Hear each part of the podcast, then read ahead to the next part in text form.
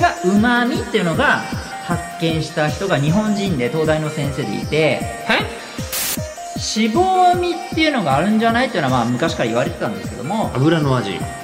味覚にめちゃくちゃ敏感な人がおよそ25%ほどいるらしいです科学のラジオラジオサイエンティ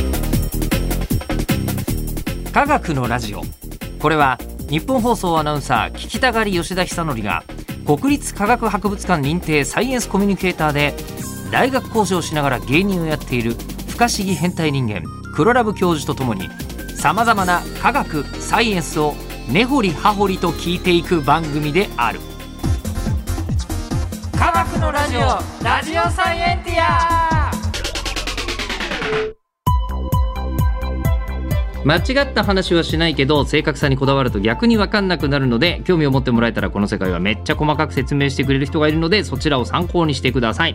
で今回からテーマが、えー新しくそしてすんごい身近になるんですよね、えーはい何でしょうか食べる科学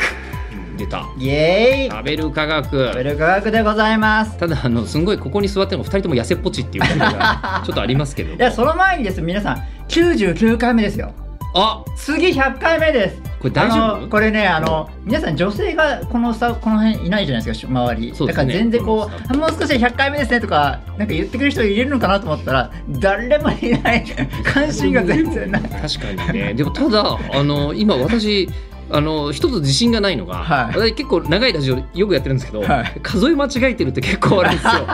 ええまあ今日は99回です、ね、 99回目のはずです記念すべき記念すべき、ははいい100回目をまたぐテーマがこれですねはいじゃあ何でしょうか味って何個あるのあ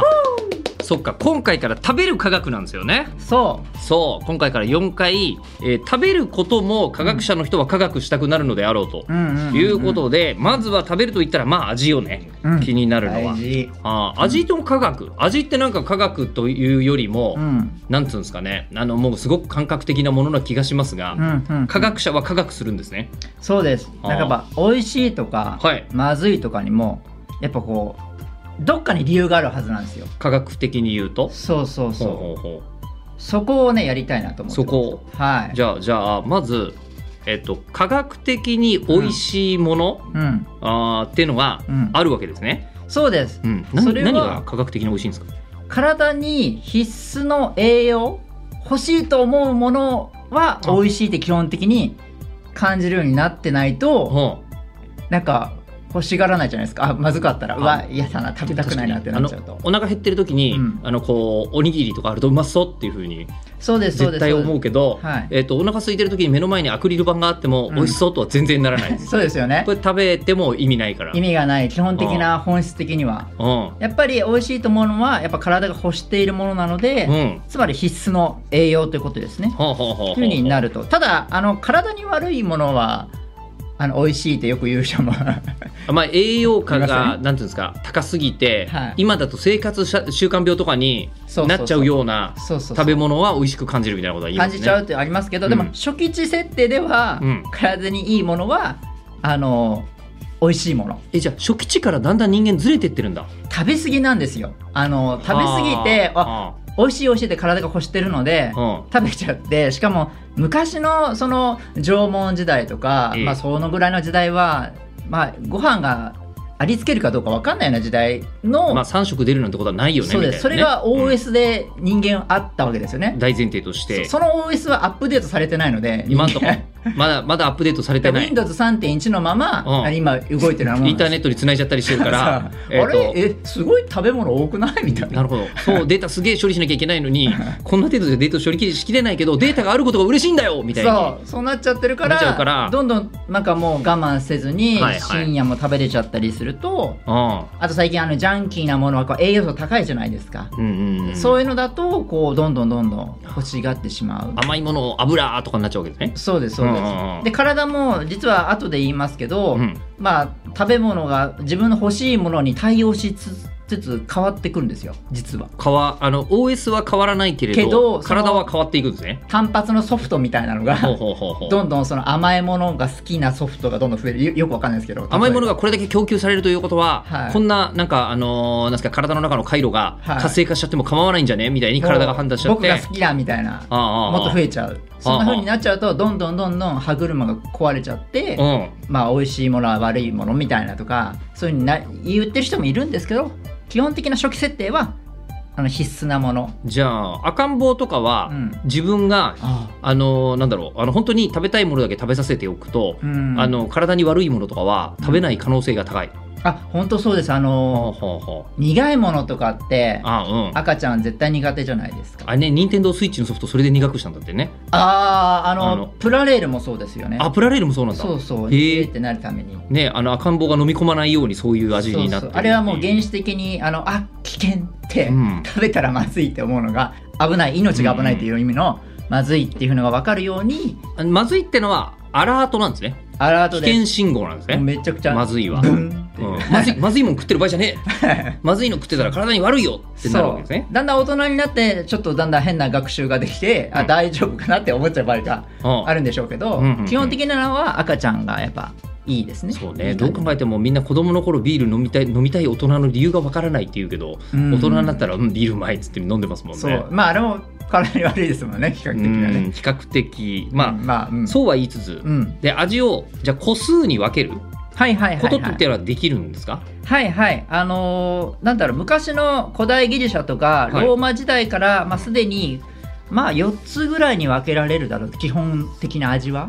まあそれも自分で食べてみて、うんであと周りの人とかとうん言いだって、まず甘いってあるよねみたいなそうです確認をおそう互いに取るわけですねそうです甘いはあるねみですたい甘ないはあるそうああそれそれがだんだんその科学的に科学的に考えられて、うんえーだんだんまあ4つあるっていうのはだんだんもう共通であって、 4つっていうのは何ですかえー、と甘味あえっと甘味ねあ甘味甘味ねうんって書いて甘味、うんでええ塩味し塩味塩っぽい難しいなこれ、塩っ苦味、うん、酸味のうん4つ、うんまずはああるっていうことは分かってきました、これは全然想像できますね、うん、ん、そうそうそうそう、で苦いのとかは、うん、えっと、基本的には体にあんまり良くないことが多いしそうそうそうそうで酸っぱいのもやばい時多いですよねあそうですそうです、ねそうですみたいなな感じですよそうねそれが酸味のところですね、うんうんうんはいっていうところがあって、うんそのえ今甘味、えー塩味苦味、えー酸味の4つをまあちょっとだけ科学的に言うとですね下のうん、下っていうのはあの骨から独立して唯一の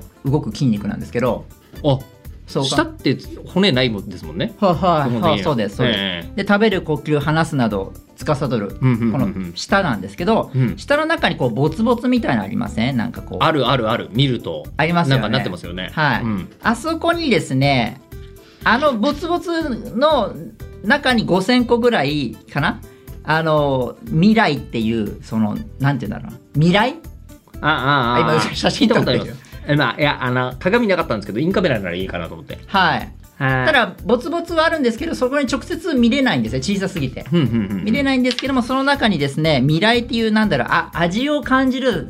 なんかバリューセットみたいなバリューセあ ットのね基地局みたいなほうのほうほうほうがあるんですよ。味を感じる基地局まあがセンサーだよねあそうですそうですねそうです味そうをです味センサーがそうですついてるそれその中にアジ細胞そあ味センサーが入ってるんですね。うんうんうんでそれがアジ細胞が一つ一つ例えば、えー甘みに対応するつまり甘味の細胞があっあたり別々なんだそうなんですべ別々にはははあの全部あるんですよ。一個のセンサーでうん甘みも塩みも、うんあの苦みも酸味もそう感じてるとかじゃなくわけて、じゃなくて、えっと、甘み用のそうセンサーがありそうそうそうそう苦み用のセンサーがありそうえー酸味用のセンサーがあり塩味用のセンサーがあるそうです。ほうほうほだうからそういうのがみ未来っていうそのセットが5000個口の中にベロとこの口腔内はいはいはいに実はあって確かに舌はすっごく感じるけどそうそうほっぺたの裏側があんまり感じないのって考えてみれば不思議な話ですよねまあちょっとだけでも感じることができるちょっとだけな感じだとそう思うそうそううんで、あのよく昔言われてたなんだろうブブ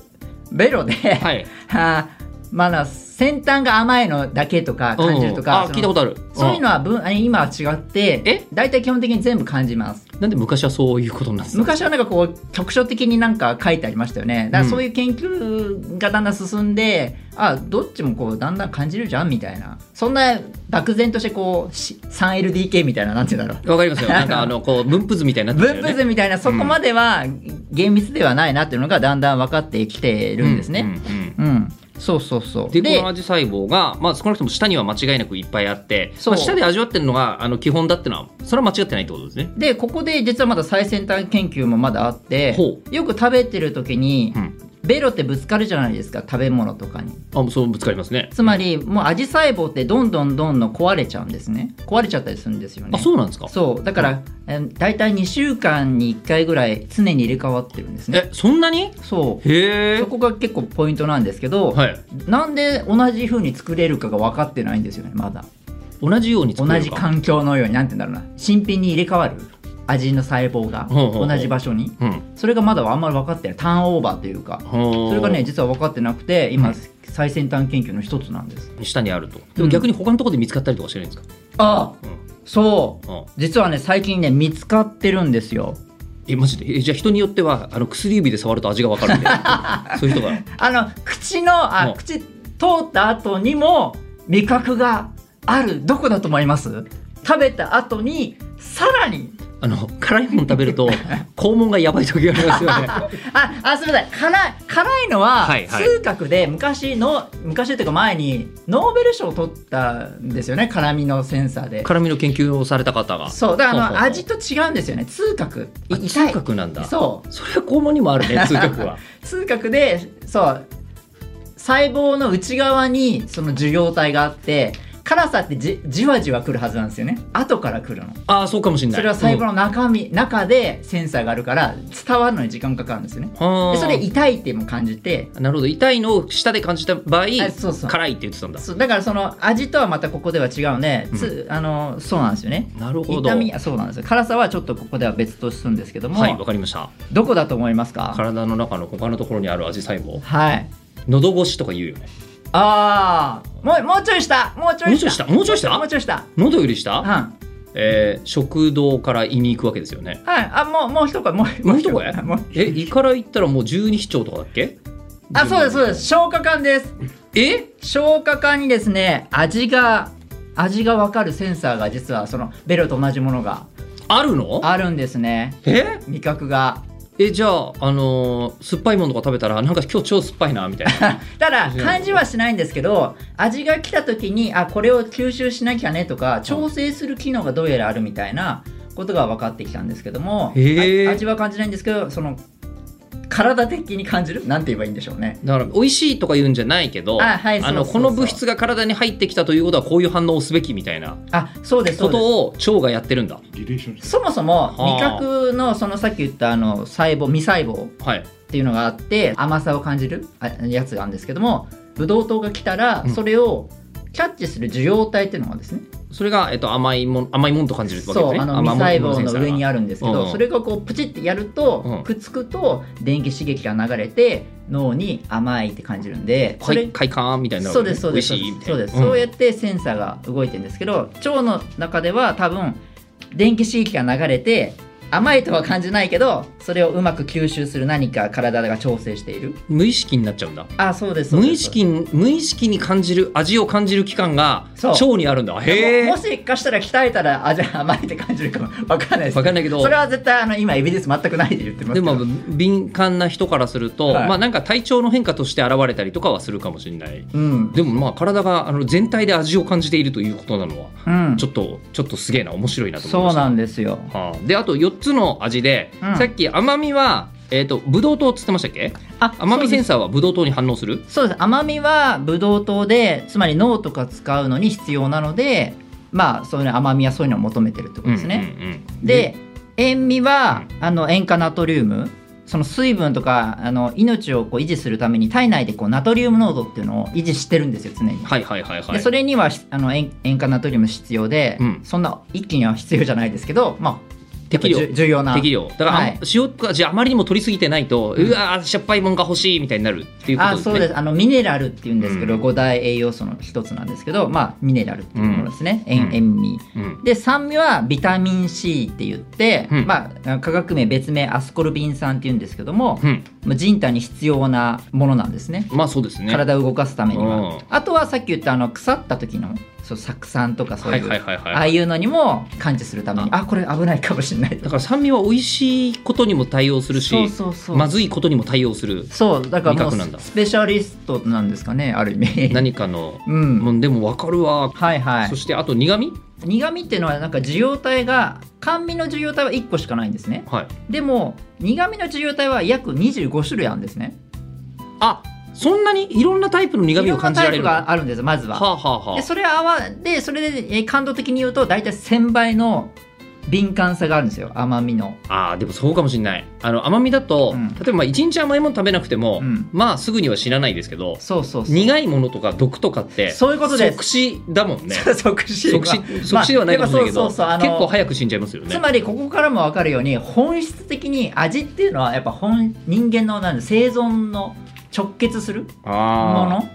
として考えた方があのこの辺から分かるんですよねー。おもろ確かに科学的に考えるとそう味覚っていうのは、うんえっと栄養摂取のための,、うんあのドライブするための仕組みなんですねそう一番だって変なものが最先端に来るわけですよ先端に一番いんうんもし入るときに。苦いものがあったと思ったらそうだから絶対ここからファイアウォールですよ一番最ま初ずの。まず、うんうんそそこからバーって出さないと出す出す出す食べた日にはも大変なことになうっちゃう大変なことになっちゃう場合があるので、うんうん生命の危険が多分昔あったんでしょうね相当。えーじゃあじゃあですよはいはいはあい。の将来、うんえっと人間がうん宇宙に行って、はいはいなんかすめっかもみたいなあーあの、はい星を見つけたとするじゃないですか、はいで見つけた場合、んそのそこの植物体系とかうん植物とかこの生態系ってのはに地球と全く違うわけじゃない、うんで何が食べられて何が食べられないのか分かんないとうんだけどサバイバルしなきゃいけないってなったら、うん科学的な道具とかなかったら、うんちょっと食べてみて、うん大丈夫かどうかっていうので判断していくのが一番いいってことですあの本当そうですそうですそうですまずいかどうかは自分の舌に聞いた方本が当に生き延びるためにはあの一番最先端なものになるでしょううね、ーんそうそうそのぐらいのファイアウォールですなるほどなるほどでこれが、えっとうん基本の4つ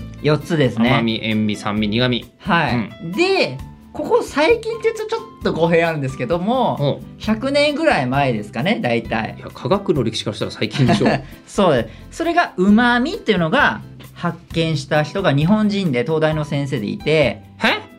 うまみって日本人が発見したんですかそうなんですよへえ、池田菊苗先生っていう1907年に、はい、菊ってもう植物の菊にないすんごいなんか育ててそうな先生で すよね、そうですね、うはいあの昆布から出汁を取ってん、はいそこからうまみの元であるグルタミン酸っていうのを、まあ、抽出した人なんですね。ほうほうほうほでこれがあのーまあうまみとして、えーいろいろこう重要なものなんじゃないかっていうのが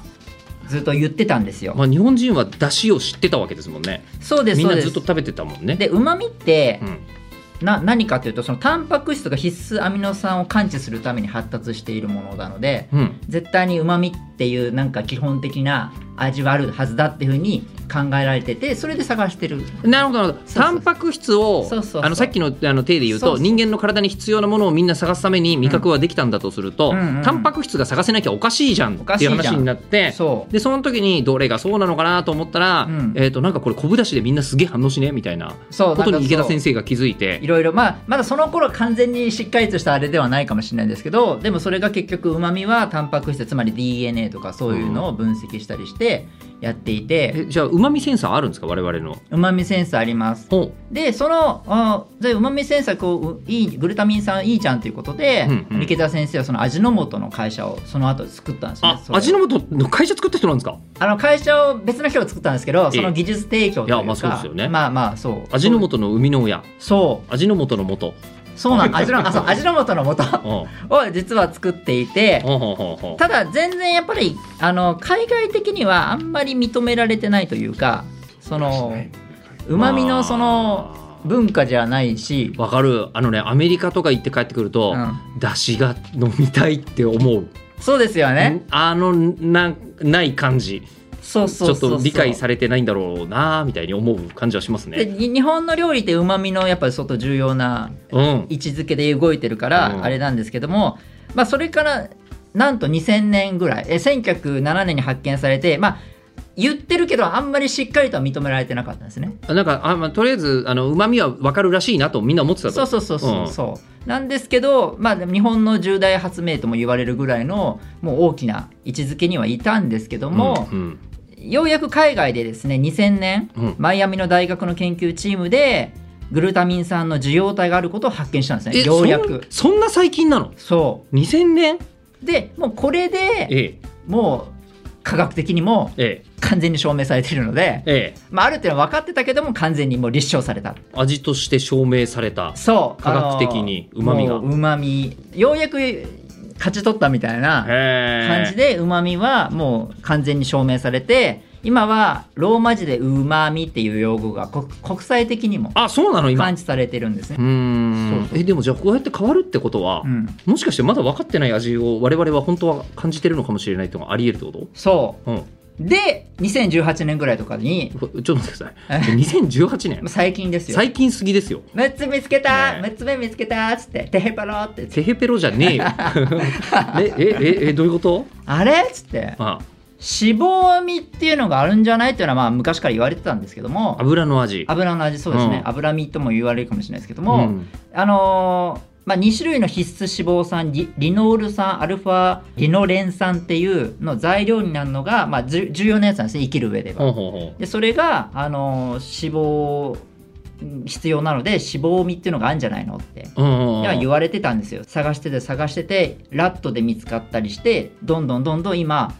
あ脂肪味ありそうだねっていうのが今この業界でのお常識になってそ今そんなようなじょ状況まあで、いろん何な年大学が九州大学とかも今あ見つけましたとか、うんもういろんなところで言っていて、うんうん今脂肪味があるとうんういうん今段階に来ている、あーじゃあ今んとこ確実に5おそらく6でそう今6ぐらいあるでしょうって多うん分もっとあるんだろうなっていうのは、いろんな言ってるんですけど議論はされてるんですけど、まあ、ままだだねそのしっかりとは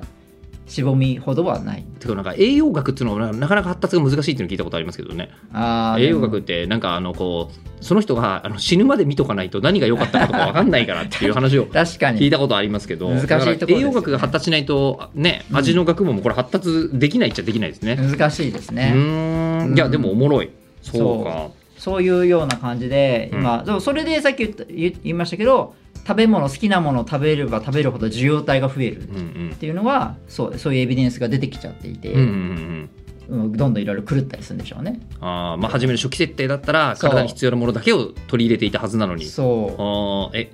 あのはいじゃあそこでうはい好き嫌いってあるじゃないですかはいはいはいはい。味の好き嫌いみたいなやつうんうんうん好き嫌いってうん、えっとあったらあの生きていけない場合もあるじゃないですかうんうんうん、例えば生野菜は全然食べれませんみたいな人とかいはいらっしゃったりしますよね。はいはいはいはいはいはい、そうあのこの世の中にはですねスーパーテイスターって言って味覚にめちゃくちゃ敏感な人がおよそ25%ほどいるらしいですスーパーテイスターっていうの、あの遺伝子的にこう多分そういうのが見つかってきていまあて、敏感な人ってことですか味に。はいあの、うん苦味成分をかなり分析できる人なんですよね基本的にはへえ、そういう人がいてそういう人はやっぱりあの普通の人より3倍ほど味のうん感覚が分かる人で、比較的そういう人はソムリエとかうんバリスタとかそういう活躍できるケへーえ。スはあるんではあるんですけどもあまりにもその敏感なために、うん、結構なんていうの野菜とか好き嫌い多かったりとか ええそういうことも多かったりして生存的にはちょっとあんまりよくよくないというか多少鈍い方が生存のためだけ考えたらいいかもしれないけども、そうあーでだもから減ってきたのかちょっとまあその辺は分からないんですけどもあんまりその敏感な人よりはあの普通な人の方が何でも食べれるので、まあねうん生存的にも多分増えてるんじゃないかなというへのえで今そういう人もいるっていうじゃあ田崎真也さんとか本当はものすごいこうねあの好き嫌いとかあったりするのかな好うーんちなみに白人よりアクアジアの方の方が多いですき嫌いいスーパーテイスターの人あそうなんですか、はいへえあと男性より女性の方が多いこれはまだなぜかはわからないへえそもそも男性のじょあのいろんな脳で感知してるんですけど男性のと女と女性の脳っていうのはまだいろいろ違いが分かんなかったり分かりきってないからそうですそうでですもまあ一応そのスーパーテイスターには女性が多くうん比較で的多アいジア系の人の方がスーパーテイスターが多いと。なんだかよくわからないそうですね。なるほど、まあ、これは僕があのアジア人だからそう思うのかもしれませんけど、うんやっぱりアジアの方がご飯美味しいと思うんだ よね。あーちょっとそれは分かる気がします。うんなんか繊細ですよね。まあそんな気はするんですけどそれはまあ育っちゃってるんでもうね、うんあの何のなんでしょう先入観もなく分かることではないのですが、確かにう。ん、じゃあまとめて言うと,、はいえっとまあ、味はおそらく5個か6個、うそん、あってでこれからも進化する可能性があるよとう、。そう、もう注目ですねうん。であと好き嫌いが激しい人はもしかしたらそのなんか食べ物関係の仕事とかに就くとあいつはすごいなみたいなことになるかもしれないっていうあ、そうですね。バリスタとかね。うんはい。ただ好き嫌いは多いからちょっとちゃんと食べてねっていう。そうかだからそこ で、えっと、一回味わう努力は必要になるのかもしれないですねそうで好すねき嫌いでね そう嫌いだからもうってわけにもいかないと、うん。なるほど、うんさあということで番組では聞いてる人からの質問を募集します科学的に気になることクルラブ教授に聞きたいこと感想などは科学アットマーク 1242.com kagaku アットマーク 1242.com まで送ってきてください、はい。えではまた次回え好き嫌いが全然ないのでおそらくスーパーテイスターではない吉田久典 とびっくりマンって美味しいよね。黒ラブ教授でした。子供舌にも程がある